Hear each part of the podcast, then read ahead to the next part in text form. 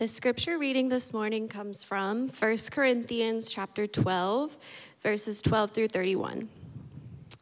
For just as the body is one and has many members, and all the members of the body, though many, are one body, so it is with Christ.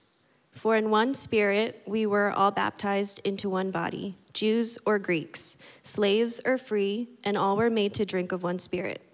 For the body does not consist of one member, but of many. If the foot should say, Because I am not a hand, I do not belong to the body, that would not make it any less a part of the body. And if the ear should say, Because I am not an eye, I do not belong to the body, that would not make it any less a part of the body. If the whole body were an eye, where would be the sense of hearing? If the whole body were an ear, where would be the sense of smell? But as it is, God arranged the members in the body, each one of them as he chose. If all were a single member, where would the body be? As it is, there are many parts, yet one body. The eye cannot say to the hand, I have no need of you, nor again the head to the feet, I have no need of you. On the contrary, the parts of the body that seem to be weaker are indispensable, and on those parts of the body that we think less honorable, we bestow the greater honor, and our unpresentable parts are treated with greater modesty which our more presentable parts do not require. But God has so composed the body, giving greater honor to the part that lacked it. And there may be no division in the body, but that the members may have the same care for one another. If one member suffers, all suffer together. If one member is honored, all rejoice together. Now you are the body of Christ and individually members of it. And God has appointed in the church first apostles, second prophets, third teachers, then miracles, then gifts of healing, helping, administrating, and various kinds of tongues. Are all apostles? Are all prophets? Are all teachers? Do all work miracles? Do all possess gifts of healing? Do all speak with tongues? Do all interpret? But earnestly desire the higher gifts, and I will show you a still more excellent way. The grass withers, the flower fades, but the word of our God stands forever.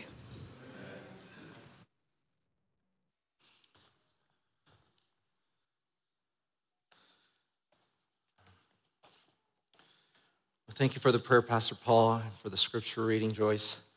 Uh, yeah, and thank you to you all as, as my church, uh, giving me and my family some time off. Um, and, and please do pray for me because uh, it, it, will be hard for me to not think of our ministries and uh, to, to try to take a break and not do what I have normally been doing will certainly be a challenge. But thankful for the opportunity to be able to take a break. Well, before we get into the sermon this morning, want to welcome a couple guests who have joined us.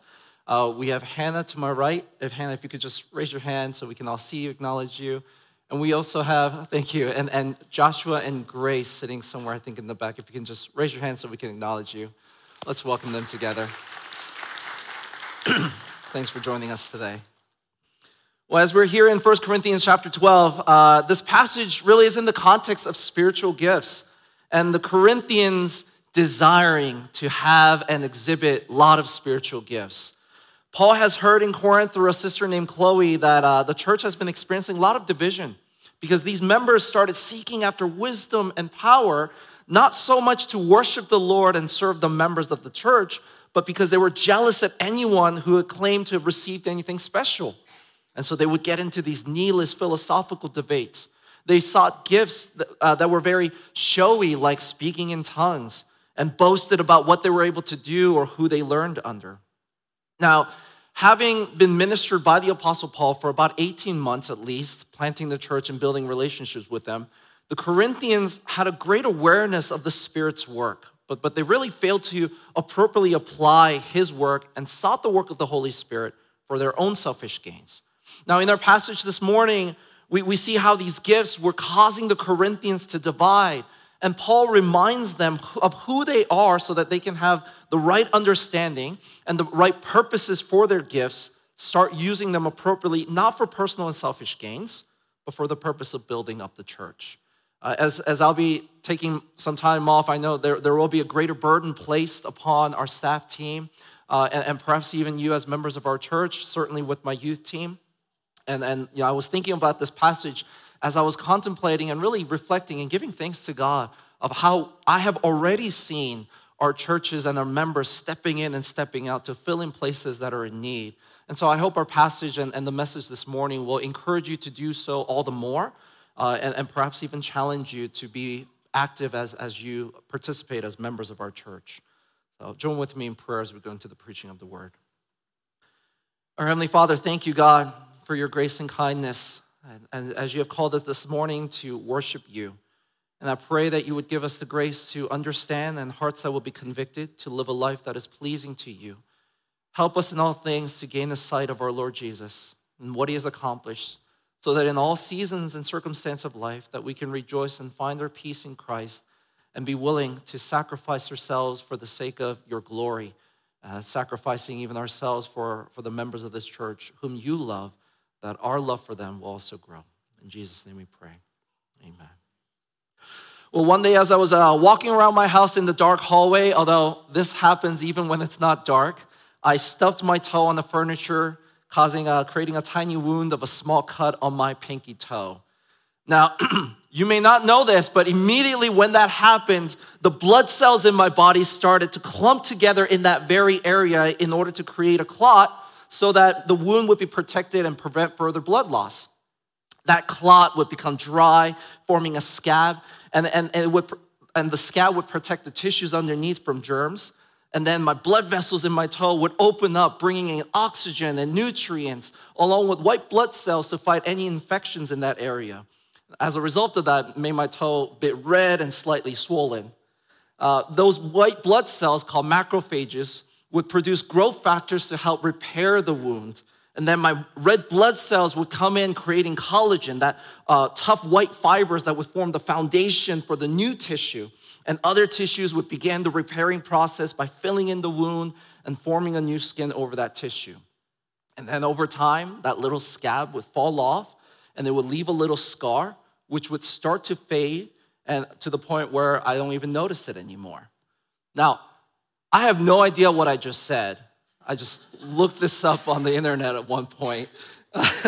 but it shows us that even in how the body cares for the smallest of wounds is a very complicated and strenuous activity of the human body.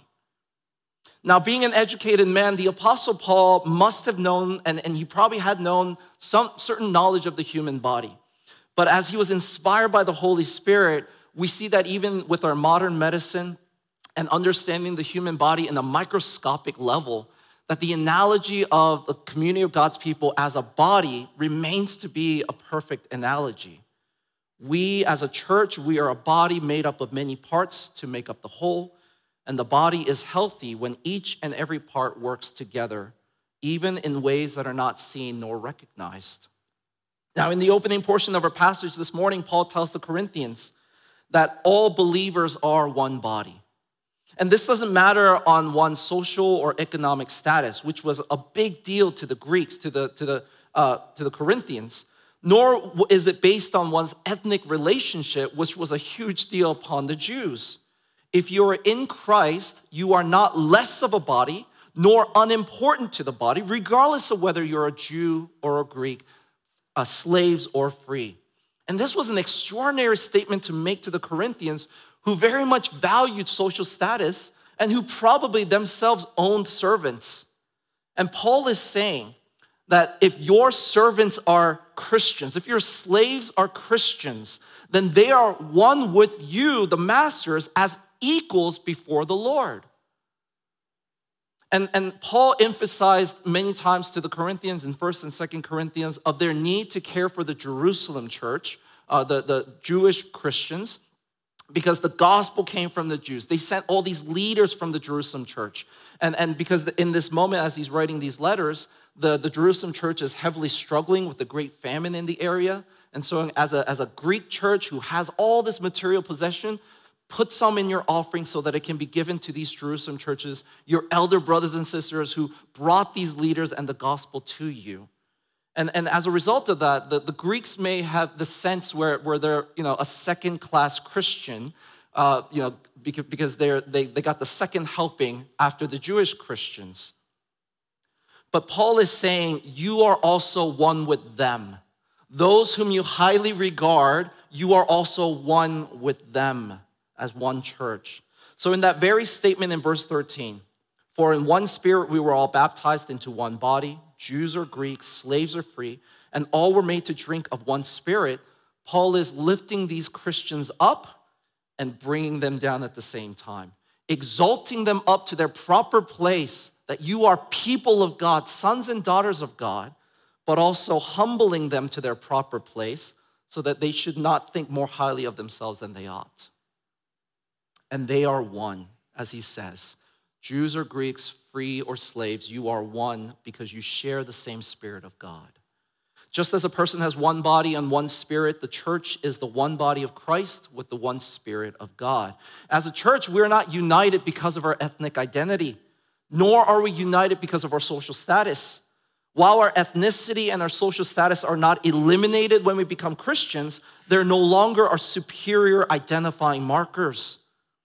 We are united as one body simply because we have received the same Spirit of God. So, what does it mean to be a body? That's what we're going to focus on this morning. As we gather together, and Paul says the church and the assembly of God is a body, what does that mean? And so, there are three points that I'll cover this morning, which make up the outline of the message. Number one, a body has diverse members. Number two, the diverse members are all valuable to the body. And number three, the valuable members have responsibilities in the body. So, what does it mean to be a body? There's diversity, there's value of all the components, and there are responsibilities among these components or by these components.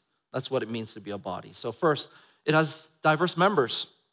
It's not a surprise to hear that a community, uh, as a community, we are one. Right? A lot of communities and a lot of gatherings out there, there's always this sense of oneness. That's not a surprise to us to hear even uh, as we have done throughout our, our young days and, and perhaps even now, we, when we give our Pledge of Allegiance, we, we state that we are a one nation under God. When I was in high school and, and you know, various branches of the military were coming to recruit students uh, into, into the military branches, uh, the US Army at the time had the slogan, Army of One. So it's not a surprise to hear that when people come together as a group, we come with a sense of oneness. The Apostle Paul here is not focusing on the one aspect, but he's actually focusing on the diverse aspect. That, that we are diverse, we are unique, we're individuals made of different parts. We are different parts, and that's what he's focusing here in this chapter. Not that we're different species, but as the same species, we have various abilities, we have various insights, we come with various experiences. We are individuals and individually unique from one another.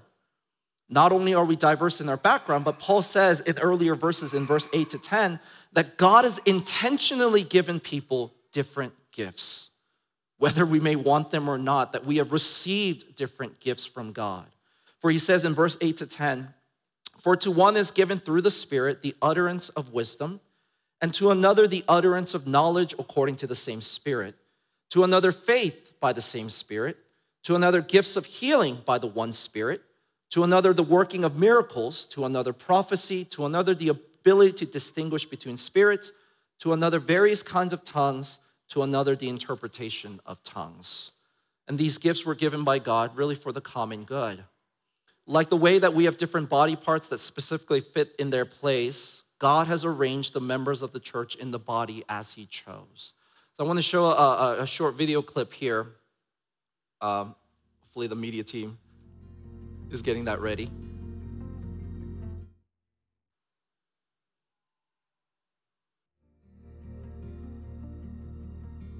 There we go. If you can start at like the 15 second mark. Yeah. Yeah, you're gonna have to lower the volume too. But uh, this is the Hyogo Performing Arts Center Orchestra playing Johannes Brahms, uh, Brahms Symphony Number no. Four, Third Movement. And like every orchestra, every each and every instrument belongs there. There is not one instrument that is meant to be taken out. And even if you may prefer a, a particular instrument to be removed, perhaps because you were forced to play it as a child and you have these childhood trauma when you see certain instrument, every orchestra is complete to play this piece only when every single one of them are played. And here's my best part even the humble triangle You can stop the video. Right? The triangle is often the forgotten instrument when we think of an orchestra. But this piece, this particular piece, would not be complete, would not be complete without it. And, and God has orchestrated the church to be filled with members with diverse gifts. And in this diversity, there is truly a beautiful unity, like a classical music piece that is beautified by the variety of instruments. For the church, this means we need to understand that, that people are not going to easily fit into the mold that we want them to be in. People may not be the person that you want them to be, and you certainly can't force people to do what they're not equipped to do.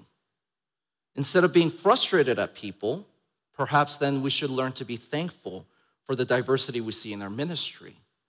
We may be frustrated at certain people for not doing what we're expecting them to do, though certain expect- expectations are legitimate. But we should learn to be more thankful for the members in our church and the diversity of gifts and personalities that we see in our church rather than be frustrated and complain about them. We should reflect and be thankful for the differing, even differing opinions and methods, as long as they're differing opinions and not difference in core theology and ecclesiology. So, dear friends, as we gather together and assembled as a church this morning, are we growing in thankfulness for the members in this body? Now, you may say, I can't get along with him or her. We're just so different. Now, that might be a good reason not to marry the person, right? But, but perhaps as a church, consider this. Maybe the difference is that the reason why we have so many different individuals is because the, the differences were meant to come together and make the church, the body, more beautiful, more full. Now, if you have joined us, and if you are especially a covenanted member of our church, an, an official member of our church who has gone through the, the classes and taken the oaths, you belong here. And if you have those covenanted members around you, regardless of your opinion of them, they belong here. So, as a church, we belong to one another, no matter how messy this congregation can be sometimes. Like the way that we've heard last, last week, as we belong to God, we belong to the church. As God is our God, this body belongs to us. So, even with our own bodies, right, as you know yourself, I'm sure you had times where you wished you, want, you wanted to change certain parts of you, that there are parts of your body that you did not like and you wanted to change. If only my legs were longer, if only my eyes were bigger. And yet, you don't chop off your legs because you don't like them. Rather, you learn to adapt to live with them and you find out what you're able to do in them. And so, like the body, perhaps we need to learn and adapt to each other because we all belong to one another. Our belonging, after all, is based on our identity in Christ, that we all belong to Jesus as sons and daughters of God through his sacrifice and resurrection. And our commitment to one another comes from, much like our marital vows, the promises we have made during our membership vows. And if you've been with us, you've heard these membership vows uttered before. To the prospect member who stands here, we ask that. And, and, and without reading all of them, I'm just going to read the last two that we asked the members. Do you promise to support the church in its worship and work to the best of your ability? And do you submit yourself to the government and discipline of the church and promise to preserve its unity and peace? And to the person replies, Yes, or I do, to say, I acknowledge I belong to this body. These people belong to me. And then we ask the question to the congregation Do you, as a congregation, promise to love and care for the person as part of your spiritual family with the love and grace that Christ has shown you? And we, as a congregation, we say, I do, or we do, to say, as you acknowledge you belong to us, we, as a congregation, we are saying we also belong to you. And so Paul says in verse 18 to 20, God arranged the members of the body, each one of them, as he chose. If all were a single member, where would the body be? As it is, there are many parts, yet one body. So, as the body has diverse members, we continue and, and find that these diverse members are all valuable to the body. coming to our second point. And here, Paul continues to acknowledge in verse 21 to 26 the analogy of the church as a body and speaks of how our human bodies do not speak to one another in terms of devaluing. The eye does not say to the hand, I don't need you. The head does not say to the feet, I don't need you. Our bodies don't communicate like that. When, if, and when it does, that's when we say, You need to go to the doctor. Something's wrong with you. When our body starts attacking itself, that's when you need to be hospitalized.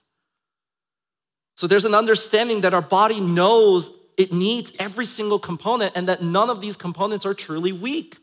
We may perceive some of our parts to be weaker, but every part is necessary to uphold other parts of the body.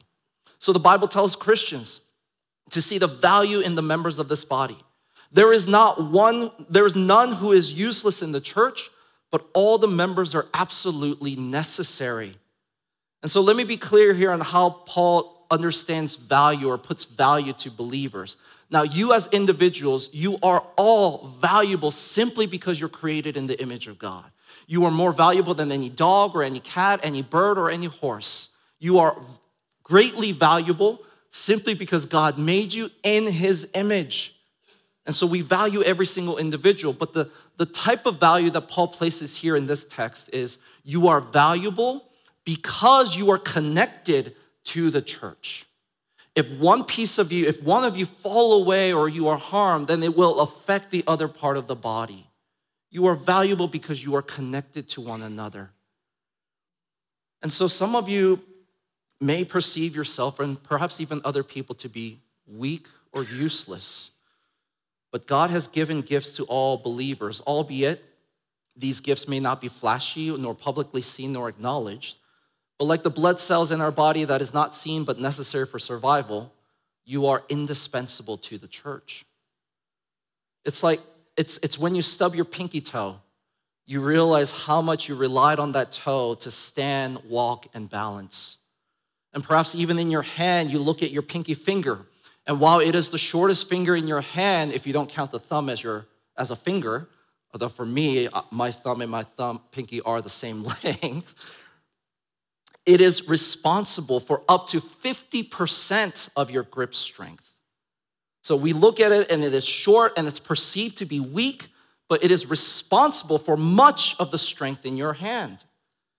And so the Bible says that God so composed the body, giving greater honor to the part that lacked it, that there may be no division in the body, but that the members may have the same care for one another.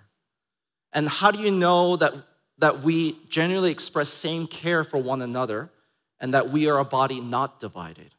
He says in verse 26 when one member suffers, all suffer together. When one member is honored, all rejoice together. What this means, dear friends, is that in the church there is no room for rivalry, and jealousy and envy does not have its place in our congregation. Those traits, rivalry, jealousy, and envy are really all stoked by pride. Pride kills unity because in pride, we rejoice when one suffers and we suffer when one is honored. In my pride, I often think like Ash Ketchum, the Pokemon Grandmaster. I want to be the very best, like no one ever was. But in my love for Christ and his church, I labor to make the best in others. Now, I want our pastoral interns to be better preachers than me. I want our pastoral interns to be better pastors than me. And, and what is that? This desire to see the best in others, for them to even become better than you. This is a, this is a heart of discipleship. You're not making disciples so that people can look at you and revere you and set you up as the model for the Messiah. You're making disciples in order that they may revere Christ and see Jesus continually as their model and reason for living. So then they will go and make disciples of, of Christ and show Christ more clearly than you have ever done. And we would rejoice for that to happen. For future generations, for, for other disciples of Jesus to be able to present Christ more clearly than our generation has been able to do. We would rejoice that Jesus is revealed more clearly in future generations. So, parents, are you laboring in such a way that your children, to the best of your ability, will follow Christ faithfully better than you have been doing? Or have you been presenting this lifestyle saying what matters in life is that you get a good job and make good money? Now, there's nothing wrong with implementing that vision to our children. We need children to grow up to become hardworking adults who are honest in their jobs and making good money. But are you teaching your children to pursue such life as a follower of Jesus Christ? Are you teaching your children that there are certain jobs that you ought to pursue because it is good for the humanity that God has created? And, and are you telling them that there's a difference as a Christian that though you may earn lots of money, you don't spend it like everyone else does? Are we impacting and helping our children understand that while we live in certain ways like the rest of the world, the way we think about it and the way we react to certain things will be different because we are not who we used to be. We are in Christ. Married couples, are you laboring in your marriage to show your spouse that Christ is your king, whom you love and enjoy? that to the best of your ability, you are creating a divine hunger in your spouse to follow Jesus wholeheartedly.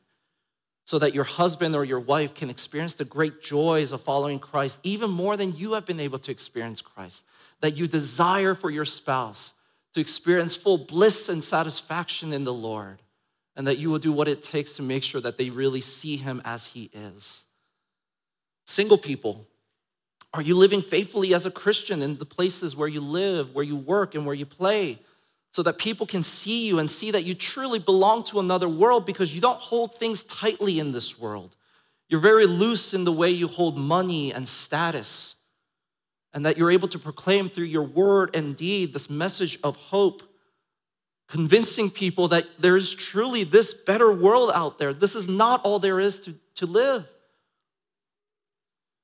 And so, where do we start this process? And where, where are we sustained in this process of becoming Christ like parents, spouse, and friend?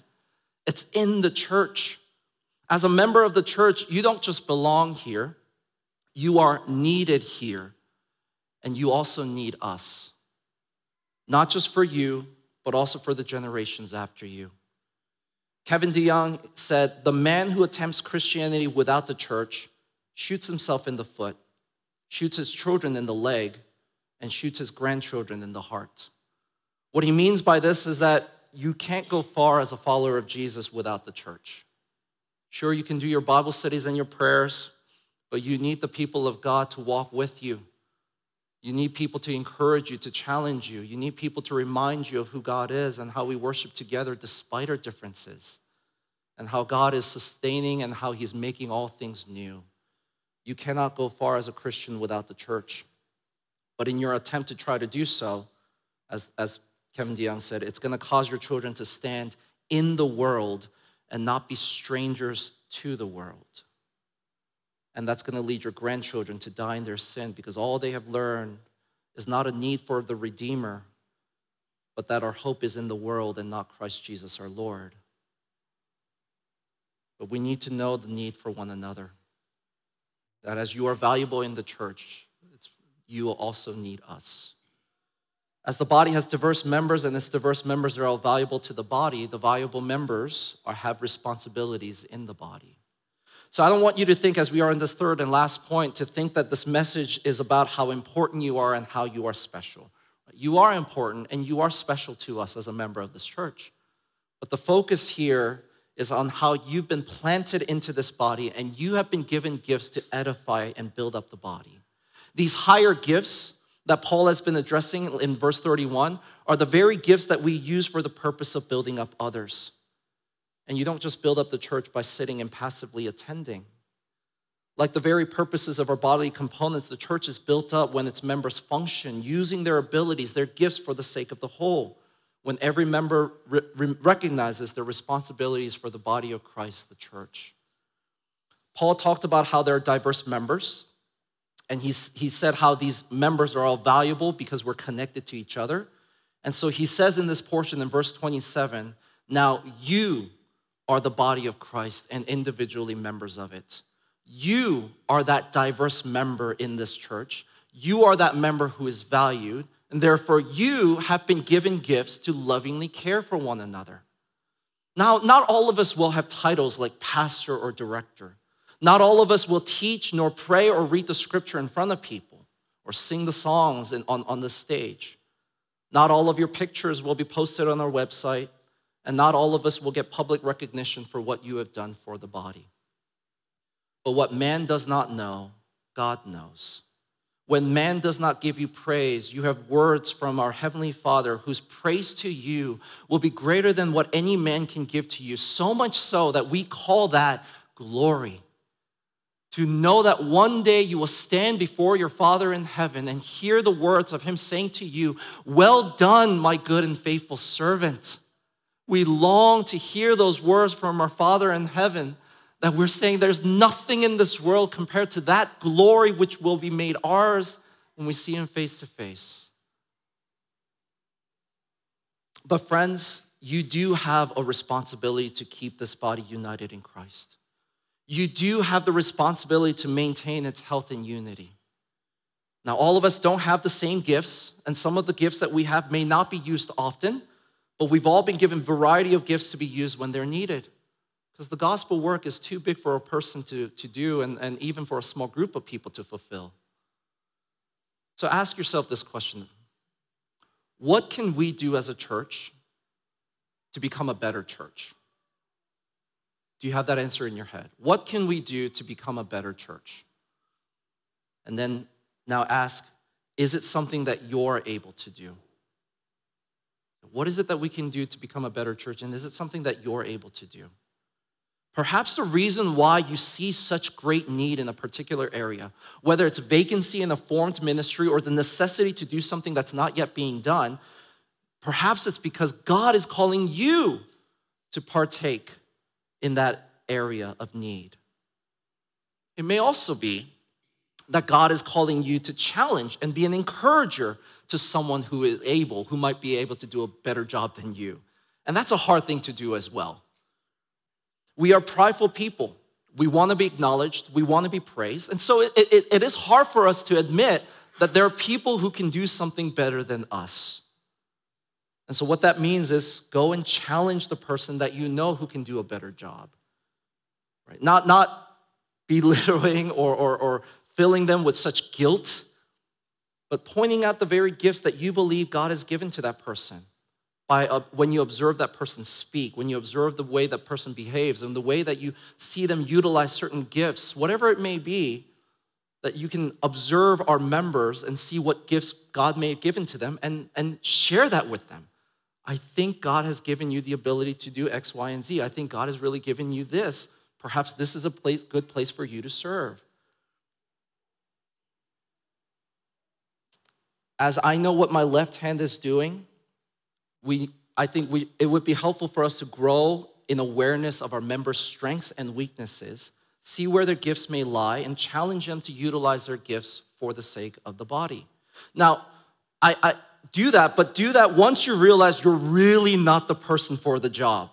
I don't want our members to constantly pass up the opportunity onto others simply because they themselves don't want to do it. So, that, that could be a challenge for some of us. You know you are capable and you feel like perhaps God has given you this opportunity, but you just don't want to do it. So I think you, brother or sister, can do a better job than me, right? Pass it on only when you realize you're really not the person for this, but God has given you a certain sense of conviction and awareness that we have that need. Of course, when I'm talking about using our gifts for the body, I'm not strictly talking about events or ministries in the church but whatever you can do to build up your fellow believer, even outside of our church buildings. This may be simply opening up your home and inviting people to come and feast with you so they can get to know you. This may be opening up your life and being vulnerable for people to pray for you, and, and in return, asking others how you can pray for them and praying for them. This can be spending an hour or two with an unfamiliar ministry like our youth ministry and praying for these students. And one of the things that uh, we're hoping to implement in the future is our youth ministry. We have prayer meetings once a month, and, and we want to start inviting Cornerstone members to come during these weeks and hear our students and pray for them, right? So, so maybe if, if you see that sign up going out to you all, maybe you can take the opportunity to sign up on a Friday and spend about a couple of hours with very awkward young people. They don't watch the stream, nor are they here, so I think it's okay. But it can also be as simple as emailing people in our church, letting them know, you know, I think God has been really pressing you in my mind. How are you doing? It can be creating something like a GoFundMe page or something similar to it and rallying people to give for someone in, in our ministry who's struggling or recovering from an ailment. It can be helping someone create a budget or give good accounting advice so that they can manage their money well and not fall into debt. It can even be putting yourself in an uncomfortable situation to gently call out sins of others because it's destroying their lives and the lives of those around them. And I stress the word gently here because I realize there are people in our ministry and, and people we know who are very good at calling people out, but that we would learn to do so in love. And it can be speaking life giving words of encouragement with confident reminders to one another of the God who is faithful to us. Don't, don't be silent when you see our members being proactive, but to encourage them and say, God has given you this grace to pursue this holy life. And I thank the Lord for it. God has given you a certain skill, and I think this is a wonderful way that you can use in this ministry or in this way. God has pressed this person in my mind. Can we rally together and maybe reach out to that person? There are many ways that we can utilize gifts that God has given to us to build up one another as a church. And why will anyone be willing to utilize their gifts for others, even though it may not come with any recognition, any title, or praise from others? It's because there's love. When you love, utilizing your gifts will come without a second thought. And this is, what, this is why Apostle Paul ends this passage in verse 31 with, and I will show you a still more excellent way. After this, he, t- he spends an entire chapter as a parenthetical statement explain to the Corinthians of what love is, so that as they understand what love is and what love does, he can then say in the beginning of the next chapter, in chapter 14, this most excellent way, pursue love. Love is the only context for, for, for gifts. Because no matter how gifted you are and whatever you may be able to do, if you do all of those things and you have not loved, you are nothing. You have done nothing. So, before my closing words, I hope you'll reflect on this. There is no such thing as a useless Christian. And if you're being useless, you may not be a Christian. Because God has gifted gifts to all of his people in the body for the body. And so, if you're being useless, you may not be a Christian because what it displays is your lack of love for God's people, the very people that Jesus loves. As the Apostle John said in his letter, if anyone has the world's goods and sees his brother in need, yet closes his heart against him, how does God's love abide in him? Anyone who does not love does not know God because God is love. Brothers and sisters, I hope the church is precious to you because it is precious to our Lord Jesus Christ. It is for the church that he died, and it is the church that Jesus works to purify. It is the church that Jesus will present to the Father as his precious, holy, and righteous bride. It is the church that Jesus works by his Holy Spirit to impact the world and bring light into the world. It's the church where Christ is revealed and gives his love. It's the church that will one day see the glory of God and hear the words of our Father saying, Well done, my good and faithful servant.